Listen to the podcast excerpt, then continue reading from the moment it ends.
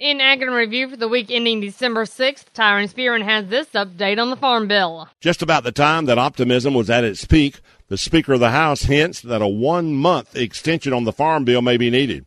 John Boehner told reporters Thursday that they are prepared to extend the legislation for one month so that the permanent legislation will not kick in and spike up on milk prices.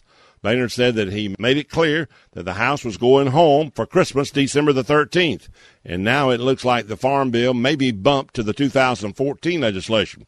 Frank Lucas, the chairman of the Ag Committee, said the deal is emerging, although nothing has been finished maybe next week. But of course, even an extension is not a sure thing, which is why we had this report featuring Ag Secretary Tom Vilsack. As the clock continues to tick on the Farm Bill, Ag Secretary Tom Vilsack has said that they are hoping for the best, but preparing for the worst. The staff at USDA is working on how we would go about implementing the provisions of permanent law. Uh, our hope and belief is that that's not necessary, and our hope and belief is that it, it won't have to occur if Congress finishes its work but we will be prepared uh, if and when Congress fails to act to do what the law requires us to do.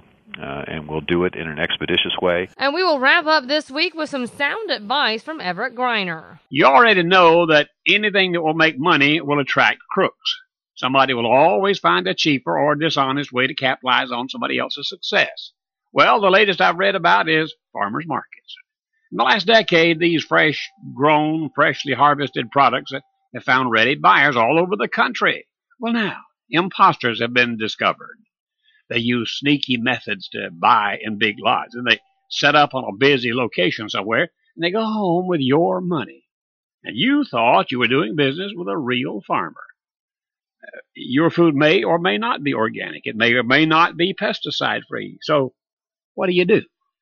Well, ask questions. That's what you do. Surely you can think of a question that only a farmer could answer.